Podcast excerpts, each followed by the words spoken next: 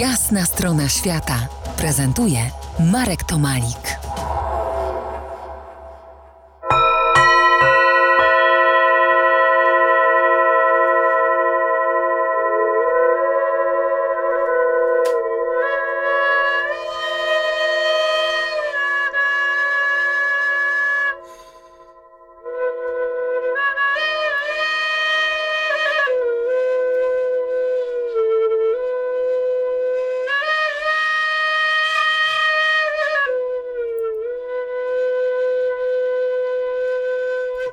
Było trąbki, ale jest y, flet i są misy, misy z Tybetu, z Nepalu.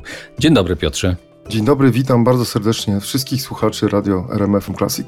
Zagrałeś y, trzy impresje podczas wschodu słońca pod Anną Purną. Mam nadzieję, że jej nie, nie zbudziłeś. Jak zareagowała? No, to było e, bardzo piękne, chociaż spodziewałem się większego pogłosu, bo to jest takie troszeczkę mylące, optyka myli, bo my te góry sobie obserwujemy z tego punktu, w którym stoimy.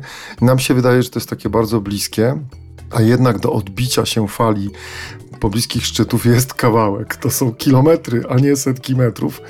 Ale mimo wszystko te, te takie mm, wzgórza o, okołolodowcowe, one odbiły ten dźwięk, także ten minimalny mm, pogłos był, choć też to rozrzedzone powietrze robi swoją robotę i też nie było takiego wielkiego ciśnienia, bo ten mój oddech był y, no, po, po, ponad dwukrotnie płytszy. I szumiało, bo ja tego słuchałem. Tak, i szumiało, natomiast y, odbicie było i wydaje mi się, że trochę tego dźwięku w tych górach zostało. Także, także poczułem się w, no, bardzo mistycznie.